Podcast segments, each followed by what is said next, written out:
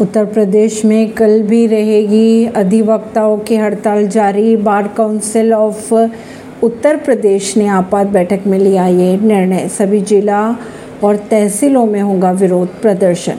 हापुड़ में अधिवक्ताओं पर पुलिस द्वारा बर्बरता पूर्वक लाठीचार्ज किए जाने तथा शासन प्रशासन द्वारा उस पर कोई कार्रवाई न किए जाने से नाराज़ अधिवक्ताओं ने सोमवार को भी यानी कि 4 सितंबर को भी न्यायिक कार्य से अलग रहने का फैसला किया है।